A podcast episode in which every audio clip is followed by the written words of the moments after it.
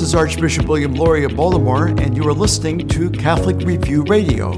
Catholic Review Radio is a weekly radio program and podcast hosted by Catholic Review Media, the news operation of the Archdiocese of Baltimore.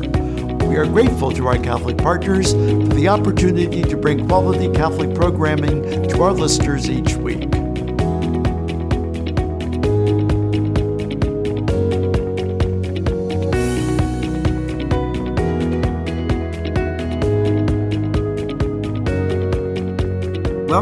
Catholic Review Radio. I'm George Matysek. Archbishop William E. Lori will ordain six men transitional deacons during a 10 a.m. Mass May 20th at the Cathedral of Mary Our Queen in Baltimore.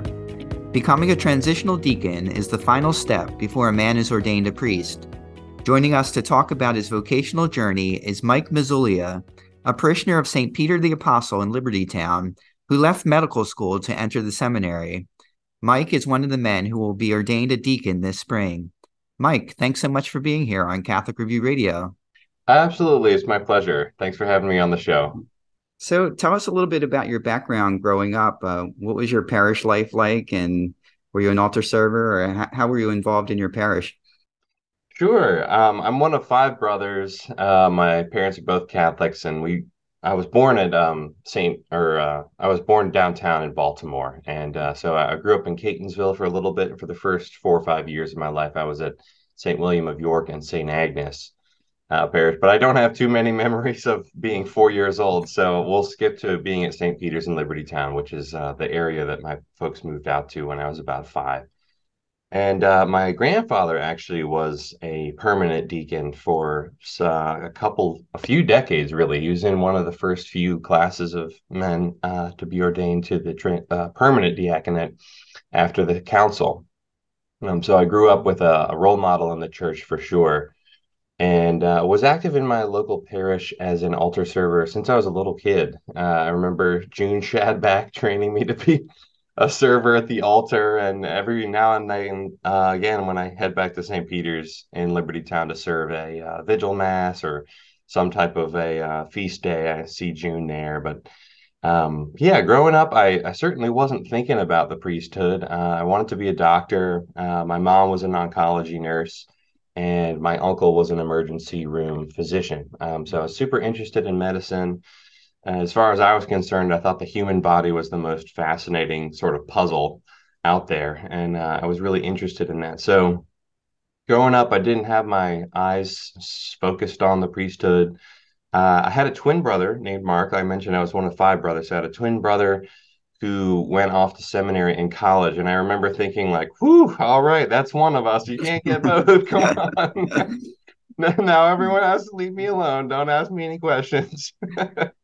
you got one that that's got to be good enough. Um, so I didn't uh, really think a whole lot about it till later in college. That was kind of my my growing up experience. I was involved in my uh, parish youth group, and I remember my uh, father has been very involved in church music for uh, a long time since before I was born. And uh, growing up, I remember playing music at various masses and retreats and Catholic conferences and things with him. And my brothers and I would uh, play in a sort of like praise and worship band, I guess you might call it, and uh, did a lot of that. So we did a lot of that growing up. I helped at a lot of retreats and confirmation programs and things like that. But um, I was never uh, intent on the priesthood at that time. Hmm. Were you homeschooled? I was, yeah, yeah. I was actually uh, homeschooled all the way through, uh, about halfway through high school, and uh, at that time, I started picking up courses at a local community college. So, um, it's, it's funny. So, uh, a number of vocations have come out of that group. Um, my uh, good childhood friends, uh, Chelsea Moxley, who's now Sister Bethany, with the Daughters of St. Paul. Um, Father Michael Rubling and I were good buddies growing up. We did everything together Boy Scouts and soccer and all this kind of stuff. And we were all part of that homeschooling group. So um, we would get together for classes as a big group um, each week and then kind of go home and work on our homework and that kind of thing. Was the religious life something that was talked about growing up or in your homeschooling community? Was it always an option for you?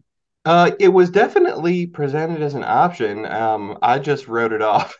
mm-hmm. I um, well, I, I wouldn't say I wrote it off. I just I just didn't feel any kind of calling to that uh, growing up. I didn't feel there was no like second thought about it. I remember we had um, a brother come in and speak to the the kids, and and some nuns come in and um, kind of present that option. And I had good close uh, family friends who were involved in religious life. Uh, Father Jesse Bulger lived right down the street from me growing up and uh, another priest of the diocese. And uh, his younger brother, Justin, also joined the Dominicans.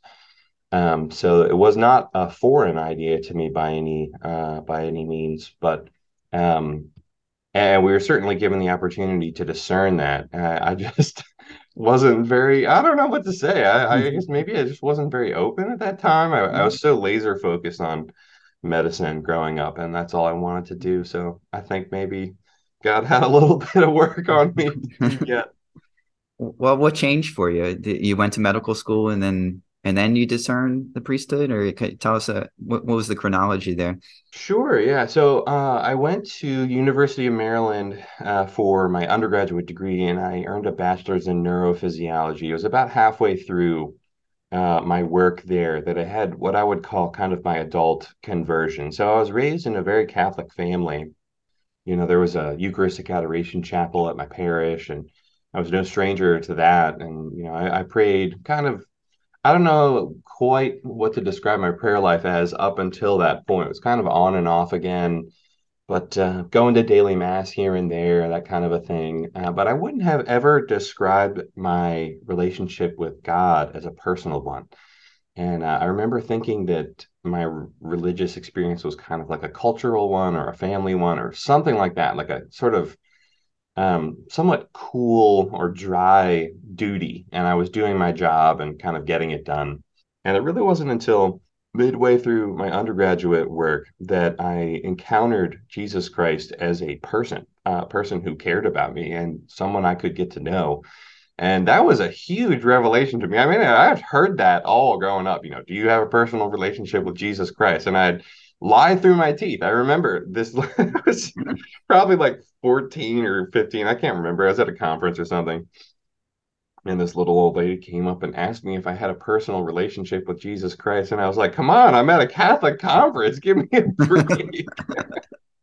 and uh, you know, I said, oh, "Well, yes, of course." And but in my heart, I remember thinking, I have no idea what that really means, and, and it didn't really happen to me until I committed to personal daily prayer. And uh, there was a little Eucharistic adoration chapel not far from the University of Maryland campus.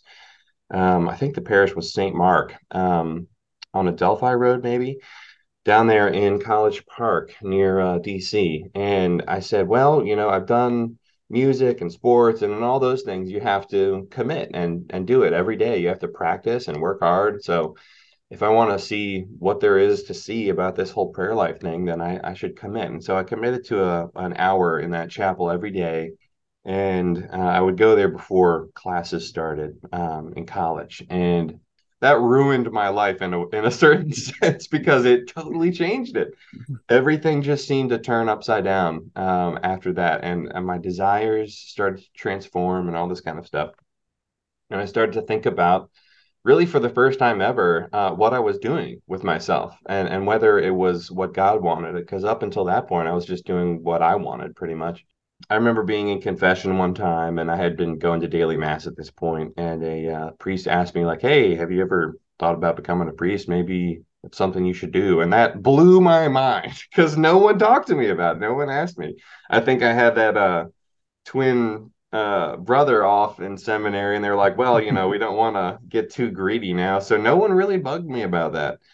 But when he asked me that, that was a real shock. And so I started to think things over. Um, and it was, uh, I graduated and I wasn't sure what to do. I wanted to go to medical school, but I was curious about the seminary. And I'm someone who's too stupid to learn by anything other than experience. So I decided it was time to go off and try the seminary. So after a year of working in the emergency room down uh, in DC, I joined up with the uh, Archdiocese of Baltimore and was sent to Mount St. Mary's to study philosophy.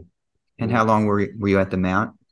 I was there for two years, uh, and actually, um, I, I, ended up leaving uh, the formation after two years. I just couldn't get rid of all those kind of old ideas about my life um, and what uh, what it was for. Uh, I was still kind of obsessed with the idea of becoming a surgeon.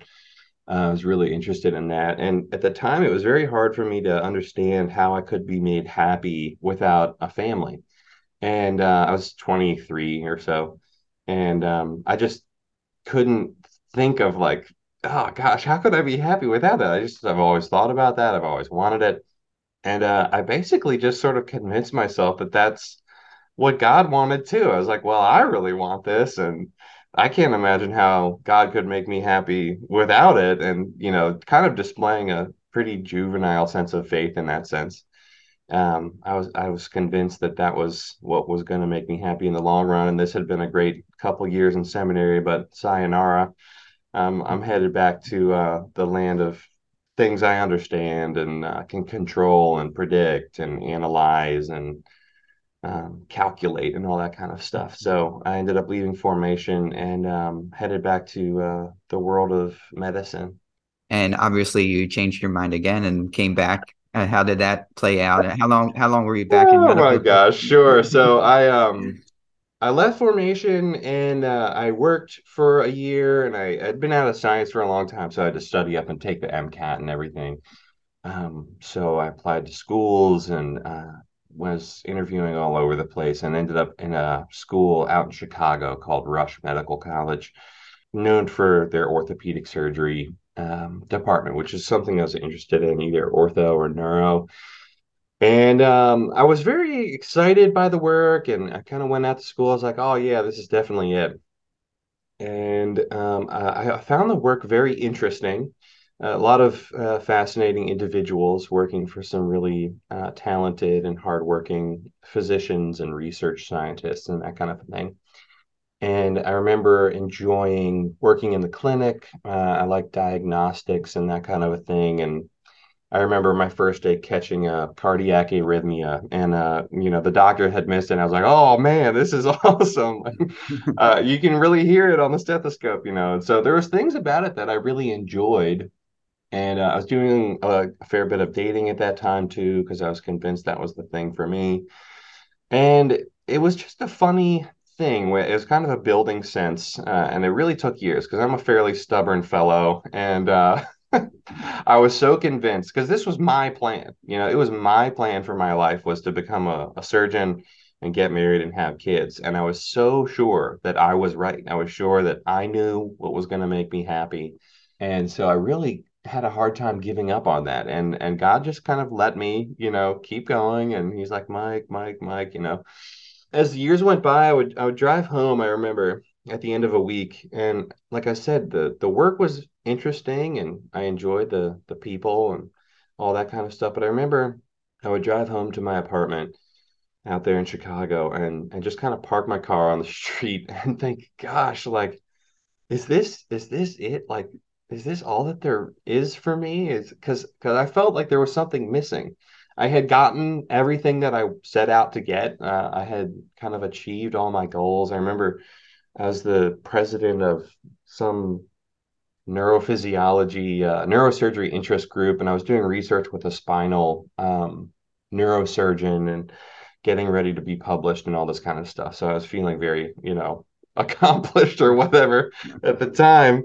But I was miserable. And it took me years to admit that I was getting my way over and over again. And the more I got my way, the more my will was done in a certain sense, the, the more miserable I became. And that I just couldn't believe that that was what was happening. Um, and so I just persevered. I just kept pushing through until really I was kind of like too miserable to function. And I remember going to mass one Sunday and I was kind of sitting in the back and I was like, gosh, what in the world am I doing? I saw the priests up there in the sanctuary, and I was like, man, they're really, uh, you know, and, and, I'm sure that you know, being a physician is, um, you know, it, it is an awesome life. It's an awesome thing to do. It's a tremendous um, road of sacrifice and, and difficulty.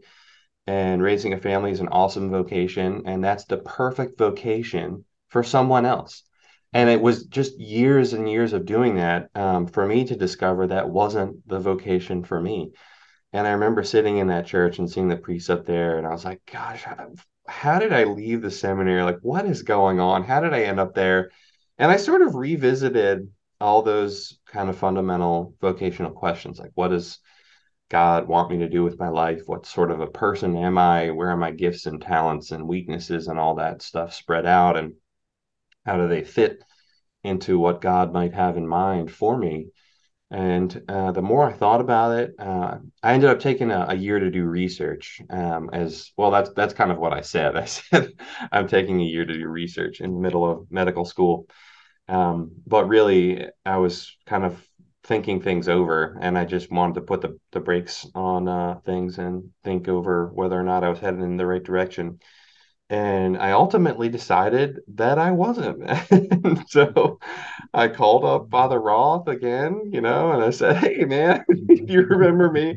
And it had been five years.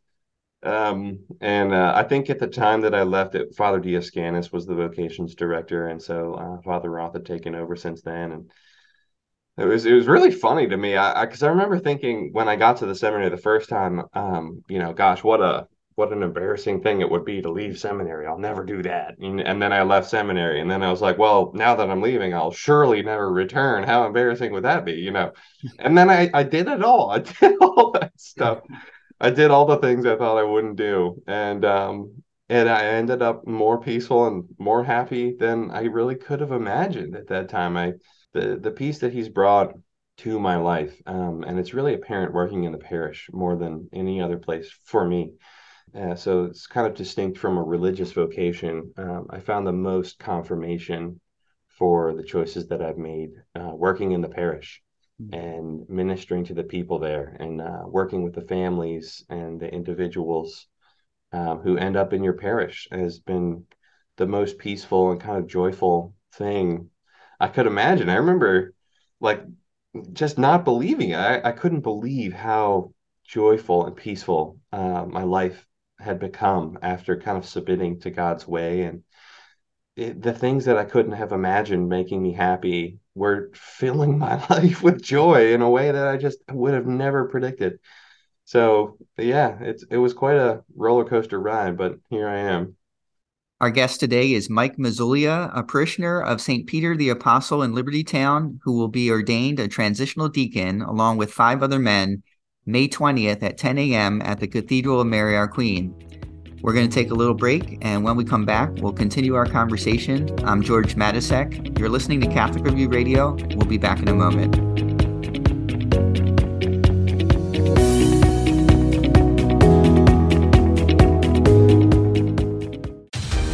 The spirit of your parish community, the power of worshiping together, the warmth of friends new and old who share your faith.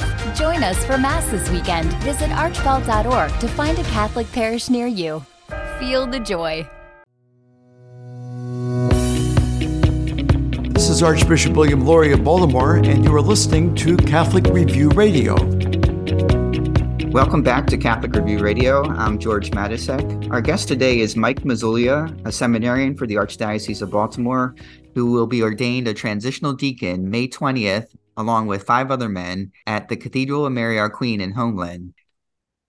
Mike, this is such a difficult time in the church in Maryland, eh, especially with the release of the report by the Attorney General on sexual abuse in the Archdiocese of Baltimore. And I've talked to a lot of seminarians and priests, and there are a lot of them who say that it's really difficult to walk around in a collar now just because of the suspicion and and doubt that so many people have about priests and, and seminarians. That could you talk about that, the challenge of that and also why you still want to become a priest in the midst of all this? Sure, that's a, a great question, I think, especially in, in regards to discernment. Um, it, I, I, would say, even since I've been in formation, which is about six years, the circumstances have become even more difficult than when I was discerning um, uh, six, seven, ten years ago. It, I think it's important to acknowledge that it is a difficult uh, kind of kink to add to the discernment process and and not brush it away it's challenging for i think a young man uh, when he's looking for someone to follow uh, he's looking for a father um, to follow kind of in, into life, into the spiritual world, uh, which is kind of a, a, combat of sorts, to recognize that, you know, there's been some serious mistakes and some serious uh, missteps uh, in the church. And really, if, if you make yourself a student of history, that's not a, a terribly new phenomenon. Um, it is certainly a, a difficult one, but uh, kind of the simplest maybe crude analogy, even uh, in its simplicity. Um, I, I heard someone say this, and I was like, "Oh, that's kind of true." The only people who run into like a burning building are firemen. Mm. And uh, it's certainly the case. Um, you can look at the news, you can look at the data, you can look at the trends. It's certainly the case that things aren't trending in a in a good direction in terms of numbers of people in the pews or um, numbers of churches that are open or even numbers of people that are being ordained. Um, those have been pretty static uh, for a long time. And in Baltimore, our, our numbers are kind of bolstered in uh, part by uh, folks coming in kind of in, in the spirit of missionary work almost from other countries and being ordained for this diocese. So it's almost like uh, you know the church is in trouble and is there anyone who will like step up and run in and try to save what's left? And the answer for me is yes. Yeah absolutely obviously. I think anyone who's who's stepping into this role can't be naive about that you know it's it's not going to be um, a situation where you know you're lauded for wearing the collar. Uh, if anything, you know, I think you you might watch your back depending on what street you're walking down. um, if you're wearing a collar, and I'm studying at St. Mary's in uh, Roland Park in Baltimore, and guys from Cameroon and Nigeria are asking about how priests are treated in America and they said, "Oh yeah, you know, people are running across the street the street to kiss our, you know, fingers and you know, tell us how great we are." And I was like, "Well, I don't know if that's going to happen to you in downtown Baltimore. Uh, maybe a slightly different experience."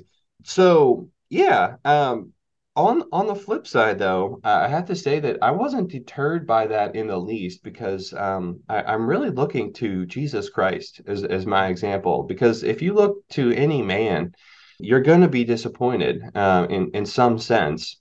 And one of the most consoling uh, realities to me in, in regards to this question is the Gospels themselves and, and reading about the apostles. Uh, because they are screwing stuff up all the time and they're they're misinterpreting Jesus's teachings, they're misapplying them, making mistakes, fighting with each other, you know, and and all the rest. I was like, oh man, these guys are human beings too. And Jesus founded his church on human beings, and he knows that we are screwed up. And anywhere you get a large enough number of human beings, you're going to find people doing the stuff that human beings do. Um, and it's particularly traumatic and difficult to see that happen in the priesthood because of the stance of moral leadership that a priest is meant to take. So it's a it's even more tragic in a certain sense. Um, but it's it's a part of uh, being a human being. I think uh, if you look through history, this kind of strange and difficult reality of original sin can be found in, in every institution and every organization um, I certainly saw it in medicine. So people were saying, you know, like, oh, why don't you go back to medicine? There's none of that there. And I was like, oh my gosh, you got to be kidding me. it's just that it's, uh, you know, a juicy news bite when something happens in the church because we make a moral claim. We make uh, a stance of, take a stance of leadership in terms of moral teaching and that kind of thing. And, uh, you know, like a police officer or maybe even a judge or uh, a physician isn't held to the same kind of standard. But everywhere I've ever gone, I, I've found this type of reality, the reality of sin. My interest is um, in the Good Shepherd, Jesus Christ, and becoming more and more conformed to Him. So mm. that's kind of what I keep my sights focused on. We have about a minute left. Uh, would you have any advice for a young man who's considering a call to the to the priesthood, or and also are there any misconceptions out there about life in the seminary? Um, yeah, I, I think uh, this is this is all. I'll give it with this question. There was a high school group who came through, and I remember uh, one of the guys who's probably 15 years old or something. Uh, I was doing a Q and the kid asked, "When did you stop liking girls?" and I, I busted out laughing. I thought that was a hilarious question because the answer is never. Like, I'm a human being, and so is every other priest you've ever met. Uh, and that's a good. There's there's lots of good things to do in the world. Getting married is one of them. Uh, raising children is one of them.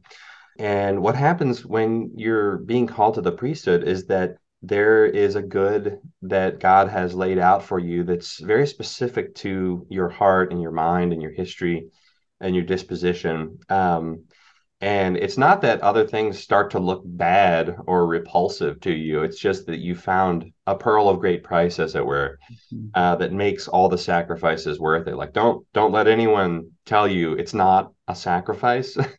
uh, or that like you know giving those things up is nothing. It's something. It's just that what you're gaining in return uh, makes it all worth it.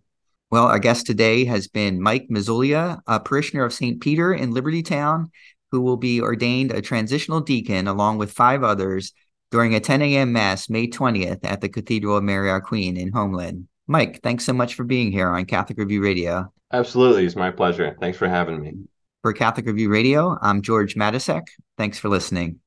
The Catholic Review is the only publication in the Archdiocese of Baltimore that covers the Catholic Church full time. Pick up the monthly magazine at your parish or have it delivered to your home. Subscribe to our e newsletter for twice weekly updates. Just text CR Media to 84576. Follow the Catholic Review on Facebook, Twitter, and YouTube. Read it today in print or online at CatholicReview.org. That's CatholicReview.org. Tune in to Catholic Review Radio next week. Available on WMET 1160 AM and 103.1 FM. Also, WSJF 92.7 FM in the Sykesville area and WVTO 92.7 FM in Baltimore City. Check us out on SoundCloud or your favorite podcast app. Thank you for joining us for this edition of Catholic Review Radio. As we prepare for the week ahead, let us do so in prayer together as one community of faith. Our Father, who art in heaven, hallowed be thy name. Thy kingdom come, thy will be done, on earth as it is in heaven. Give us this day our daily bread, and forgive us our trespasses, as we forgive those who trespass against us. Lead us not into temptation, but deliver us from evil. Let us also ask the blessing and intercession of our Blessed Mother as we pray, Hail Mary, full of grace, the Lord is with thee. Blessed art thou among women, and blessed is the fruit of thy womb, Jesus. Holy Mary, Mother of God, pray for us sinners now and at the hour of our death. Amen. May Almighty God bless us and keep us always in his love.